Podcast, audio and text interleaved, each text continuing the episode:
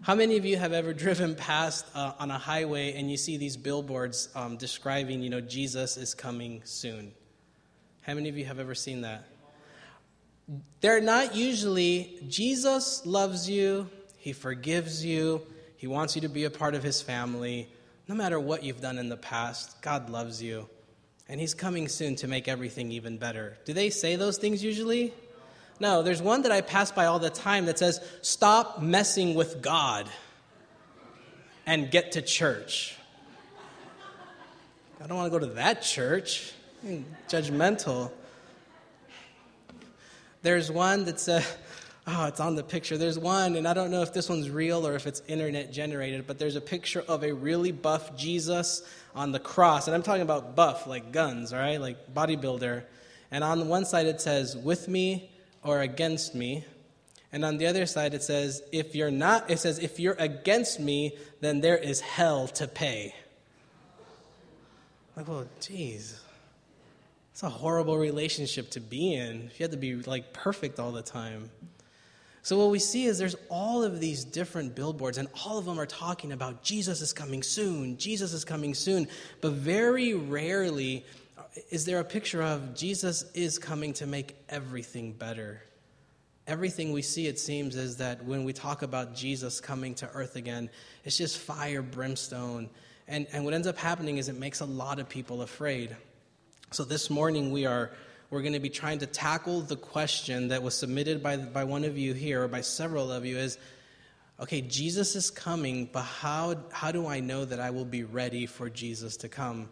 And I, I think that the question that was really being asked is I know Jesus is coming, but how can I be assured that I am saved, that I am in that, that Jesus has forgiven and accepted me and that he will take me into eternity or into heaven with him. And I think that's the question. And so I want to try to answer that this morning.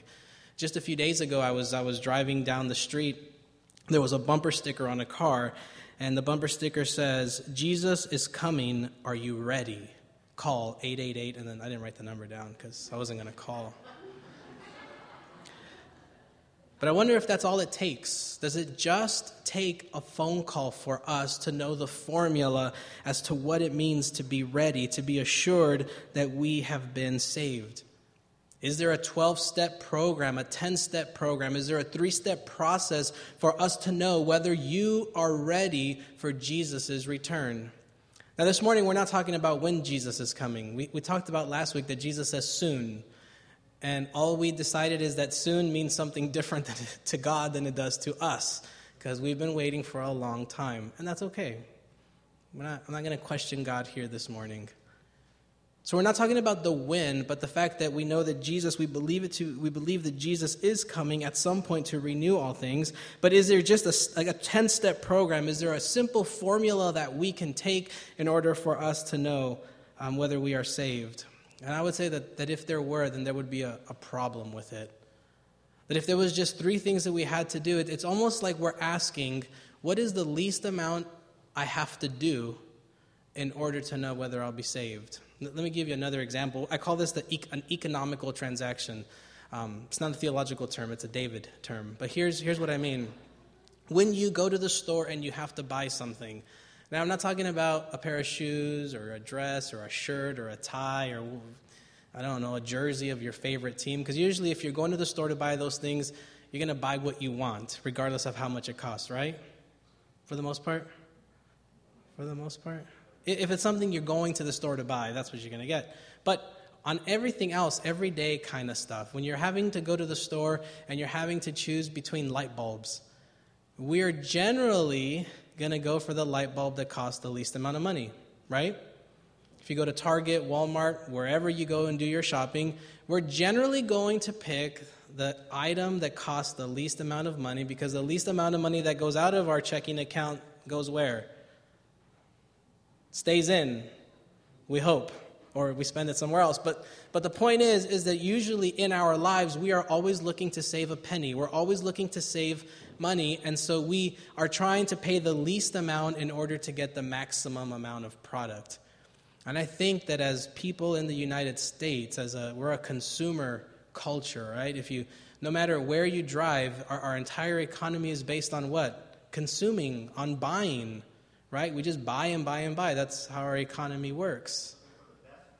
Looking for the best deal. And I think oftentimes we do this with God.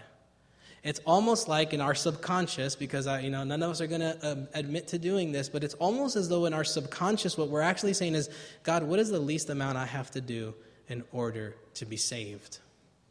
What is the least amount I have to do in order to get saved? Now, there's a problem with that question because some of you are already saying, like, no, we don't do anything for salvation. Jesus does it all. But to that extent, there's a little something we do, and that's accepting that what Jesus says is true. So, for those of you who want a black and white, concrete, definite answer, old school preaching, I would say that the answer to how do I know I'm ready is found in Acts chapter 16, verse 31. And there's a man asking the disciples, so Acts 16, verse 31, and he says, Sirs, S I R S, Sirs, what must I do to be saved? So this is a jailer. He was a, uh, the prison guard who was supposed to be guarding these Christian men who were spreading the gospel.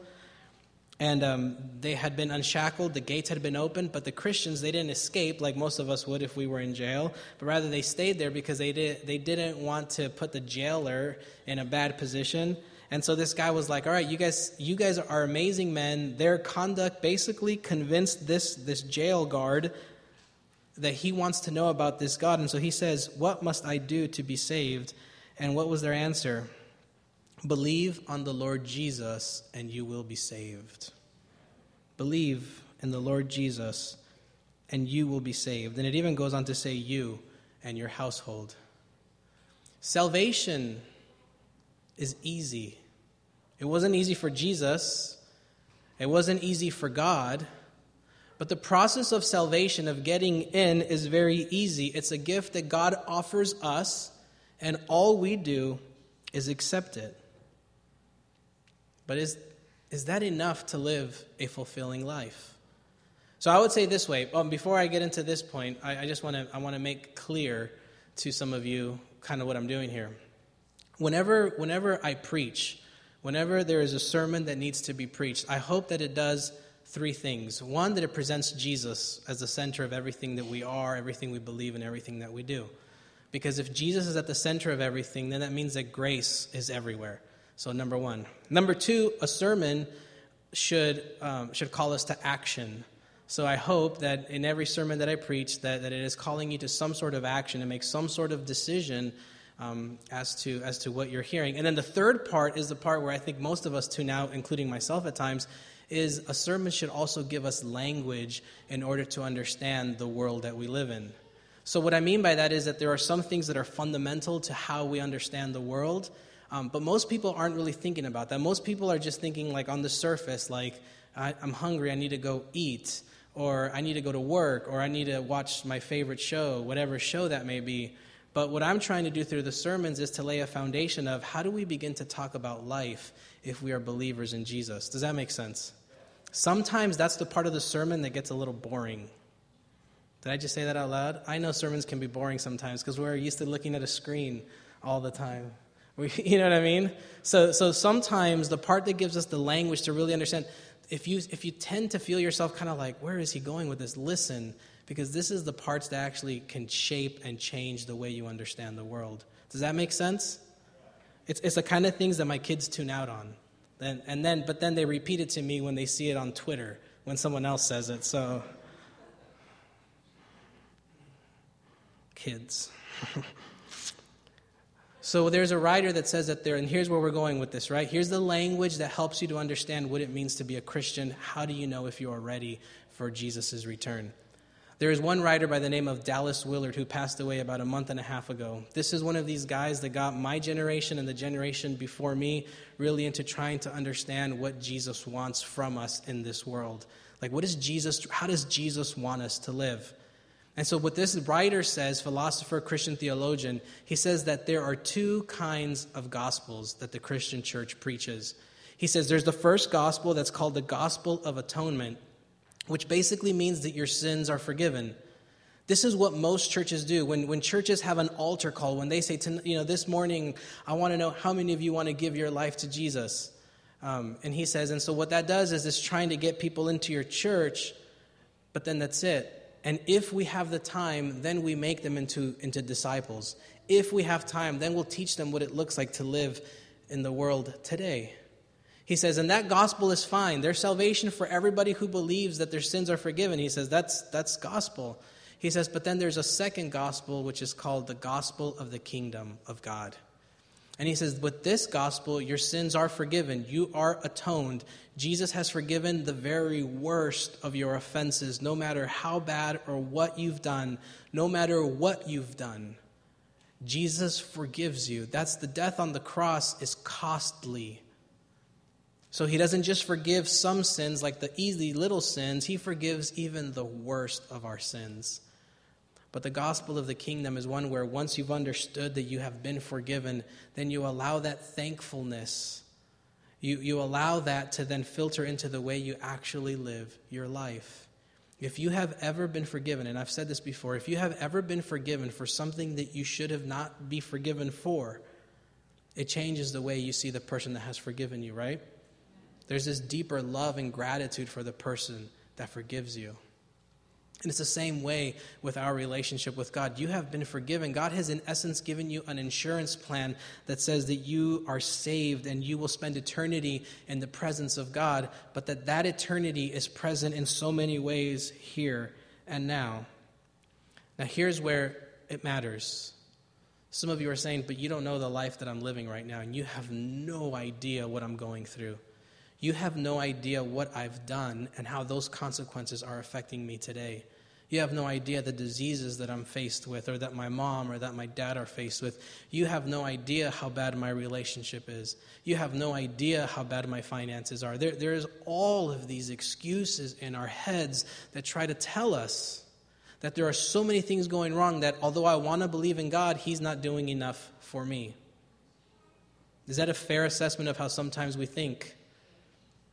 The truth is, is that God has already done everything for you.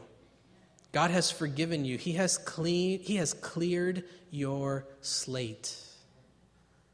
I call that a good day, a good life. And although it may not feel like God is helping you at the very moment that you, that you need, maybe it's because we need to begin to shift the paradigm of how we see or what we expect out of God. God is content. The Bible tells us that his blessings are new every single day. The question is are your eyes open to see it?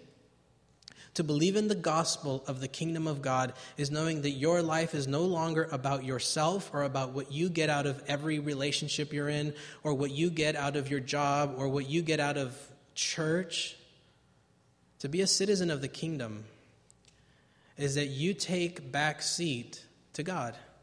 And what that means is this God, may your will be done, and may you allow me to be a part of it.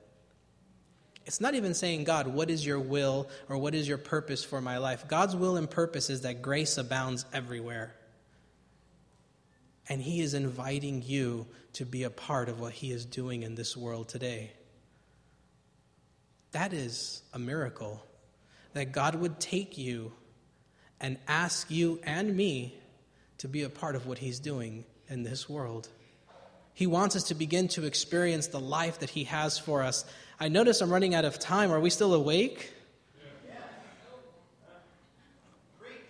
There's food today. You know what that means? You guys don't know what that means? We're going past 12, so feel free to get up if you have to. You're not going to hurt my feelings. You might a little, but I won't say that. Life in the kingdom God is inviting you into living into a type of wonderful life now where even the worst of your sins don't have to keep you back from the life that God is calling you to live. So, the question to answer, the question to ask rather, is but how do I know if I'm ready for the kingdom? Well, A is are you, are you experiencing the kingdom life now? Are you trying to see the world through the eyes that God sees the world, where it's no longer just about what you want, but about how you can be of service and how well you can love other people and show God's grace and God's love? That's why we don't put out those billboards here in Orange because we don't want to be a church of judgment. We're a church where we believe that God has forgiven every one of us. And so we want to be the kind of church that doesn't judge someone for the things that they've done. As heinous, as horrible as they might be, we don't judge because God has not judged us. The Bible would even go as far as to say that, or Jesus says that the measure by which you judge someone else, God is going to judge you. That's why I don't like to judge anyone. Grace. Remember, Jesus, I never judged. That's life in the kingdom. So here, let's let's go forward. Matthew chapter 24. I'm going to get the red Bible. Can I get Is there a red? Just so we're in the same translation. Matthew chapter 24. That's page 700. Page 700. All right, we're going to go kind of quick. Matthew 24, verse 42. Therefore, keep watch. This is Jesus speaking, okay, to his disciples. Keep watch because you do not know on what day your Lord will come. But understand this if the owner of the house had known at what time of the night the thief was coming, he would have kept watch and would not have left his house to be broken into. Duh. Yes, Jesus. So you also must be ready because the Son of Man will come at an hour when you do not expect. There's so much more that's. So, so this is scary language that Jesus chooses to use. You do not know when I am coming back, it'll be like a thief in the night. You're like, wow, Jesus, uh, so much for the no fire and brimstone, right? Like, we don't want to be afraid of the end, and yet Jesus uses imagery of a thief. That's scary. But we can't get caught up too much on, on the analogy that he's using. All he's really trying to say is, I'm going to come and you don't know when. All right, so he's using colorful language. It's not going to be scary, you know, like this image of a thief. So, verse 45 Who then is the faithful and wise servant? Whom the master has put in charge of the servants in his household, to give them food at the proper time. It will be good for that servant whose master finds him doing so when he returns. I will tell you the truth that he will put him in charge of all of his possessions. What we find is he asks the question in verse 45 who is the faithful and the wise servant? In other words, he's saying who is doing what they are supposed to be doing? Who is doing what God has asked them to do. So, the antidote to being ready for when Jesus returns, right, because it's unexpected, is as long as you are do- doing the work that God is calling you to do, you're ready. You're ready. That means not just being sinless it doesn't mean just being perfect. It doesn't mean that you just you follow all of the 10 commandments and all sorts of other laws and all sorts of Adventist beliefs. It doesn't mean that. Because the servant here was in charge of other people. So the work of God isn't just for you to be without sin, but it's that you must be continually and always serving other people. So there's a quick analogy, and then we're going to jump back into the text. Um, last, last weekend, I saw a news article on the internet, and there was a man by the name of, Matt, of Patrick McConlogue. Patrick McConlogue, I don't know, kind of weird name. 23 year old computer programmer. Some of you may have heard of this. He works in New York for a small startup company, and he's write, he writes codes. I guess that's the thing that makes computer programs work. Code. Okay, code. I press on, and it works. Okay. so he does the stuff that we don't know how to do so that we can have the, the programs that we like to have, right? So you can watch your Netflix or Hulu or whatever else it is, right? They, they make that happen. 23 year old kid, okay? I say kid because I'm older than him. So he walks by this homeless guy every single day. And every day he's like, I feel like I should do something for him. There's, I, I feel like I, I should reach out. This homeless guy always has a book, or he's writing, or he's doing something, right? So he came up to him one day and he says, Okay, I have, I have something to give you, and it's two choices. I can either give you $100, and he's, Patrick says, I figured that I could get him somewhere if he wants to go to where he has family or friends, could get him a hotel's night stay somewhere, I get him food, whatever it is. give them $100, which is very generous.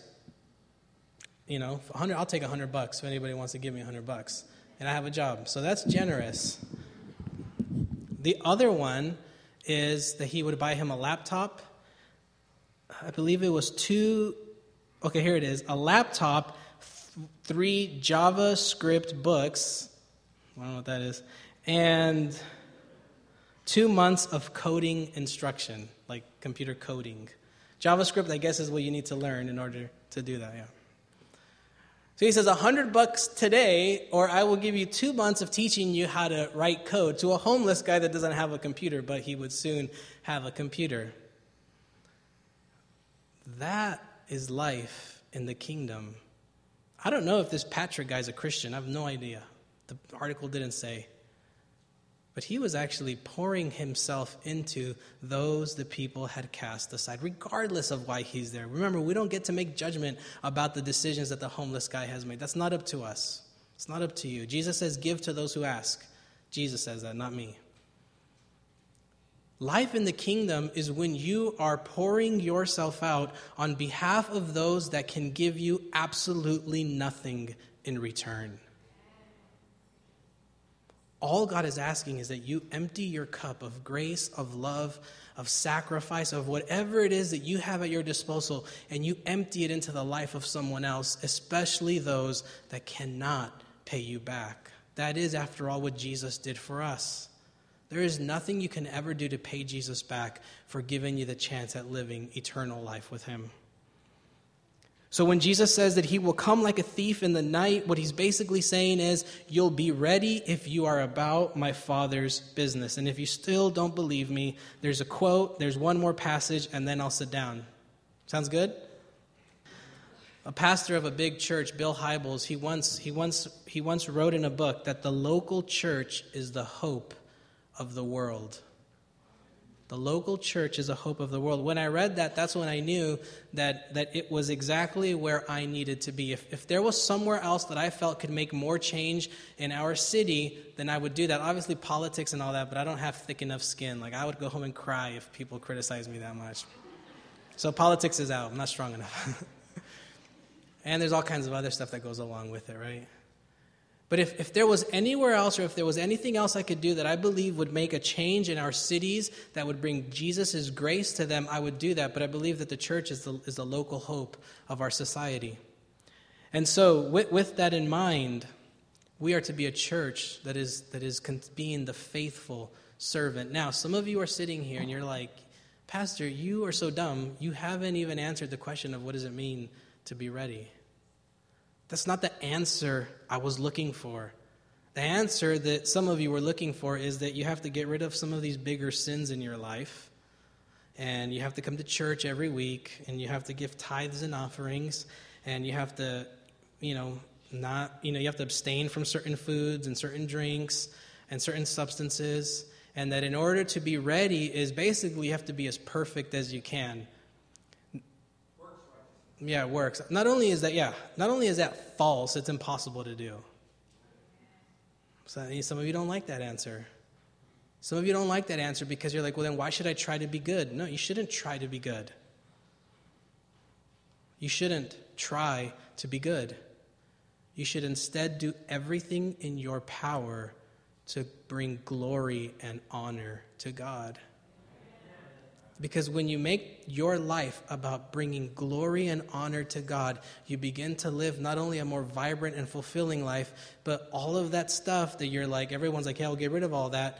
That I believe with all my heart will begin to naturally go away because you will be living for something that is bigger than yourself. How do you know you're ready? Bring glory and honor to God always, everywhere, all the time. And if you're still not convinced, we're going to look at one final passage. So just turn the page over to Matthew 25. By the way, it would be easier if there was just a list of 10 things we had to do in order to be saved. That's easy. People that hide behind the Ten Commandments or these laws or those laws or that, that's, that's easy. Anybody can do it if they try really hard. What's truly difficult is to change your heart in order to see the world the way Jesus sees in a way that is loving and generous and compassionate. That's hard. But that's what Jesus is calling you to do. And if you don't believe me, we'll look at what Jesus says right here. Matthew 25, verse 31. Here we go. When the Son of Man, that means Jesus, comes in his glory and all the angels with him, he will sit on his throne in heavenly glory. All the nations will gather before him. So this is a judgment scene, okay? This is where Jesus gets to, in, in essence, say who's in and who's out. But it's, a, it's about more than that. It's, we can't take this too literally, okay? And you'll see in a moment why we can't take it too literally, because it, Jesus is using this as a platform to make a deeper truth. Verse 34. Oh, 33. He will put the sheep on his right and the goats on his left. Neither of us are sheep or goats, all right? So, metaphor. Then the king will say to those on his right, Come to you, come, you who are blessed by my Father. Take your inheritance, the kingdom prepared for you since the creation of the world. For I was hungry, and you gave me something to eat. I was thirsty, and you gave me something to drink. I was a stranger, and you invited me in. Another translation would say, I was a, a resident alien. So, an immigrant. I'm just saying. Just telling you what Jesus says, not me. I needed clothes, and that's not a political statement. If some of you are like already tuning out, that's not. Don't. It's not about politics. This whole world is God's. Okay. I was hungry, you gave me something. I was thirsty. I was a stranger, and you invited me in. Verse 36 I needed clothes, and you clothed me. I was sick, and you looked after me. I was in prison, and you came to visit me. Then the righteous, so the people that Jesus says are in, will answer him Lord, when did we see you hungry and feed you, or thirsty and give you something to drink? When did we see you a stranger and invite you in, or needing clothes and clothed you? And when did we see you sick or in prison and go to visit you? The king will reply, I tell you the truth, whatever you did for, the, for one of the least of these brothers and sisters of mine, you did for me. Here's what's interesting about this these people are like, We never saw you. We didn't when did we do all of these things? The point is this when it becomes such a natural part of who you are, you've understood what it means that you have been forgiven.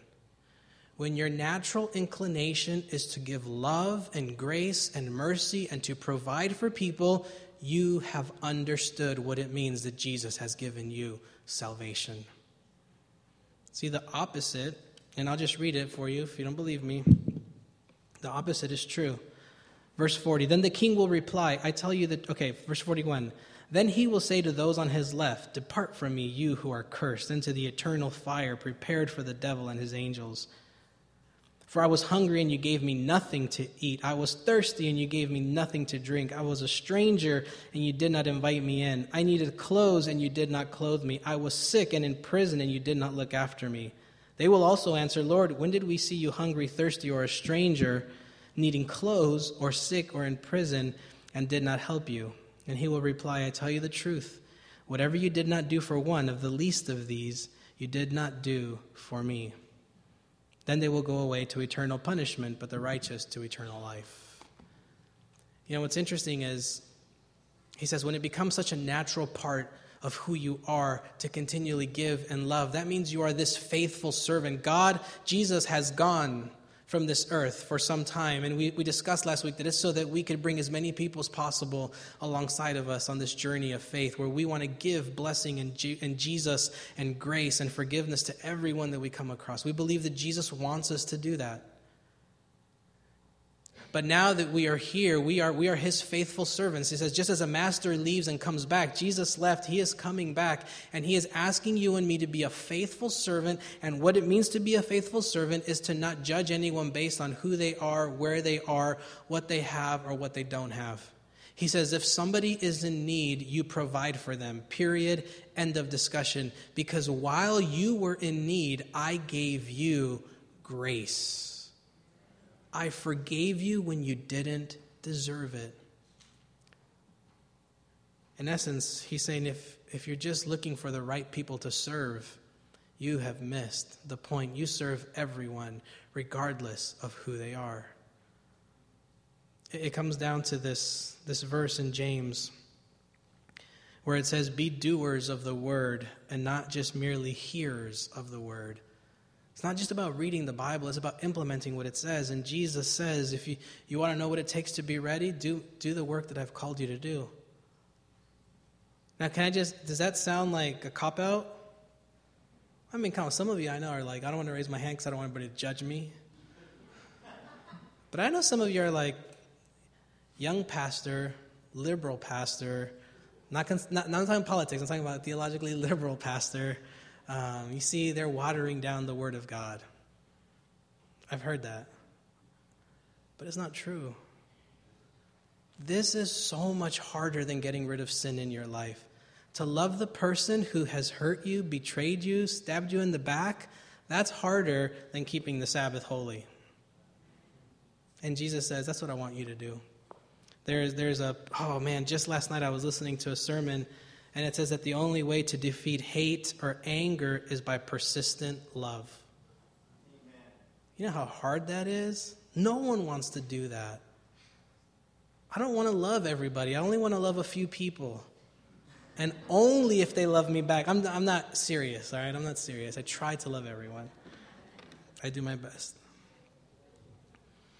That is so much harder. So, the answer to the question is how do I know if I'm ready? have to look around and say, would people describe me as a loving person? Am I truly loving others? Or am I simply just trying to get rid of sin in my life?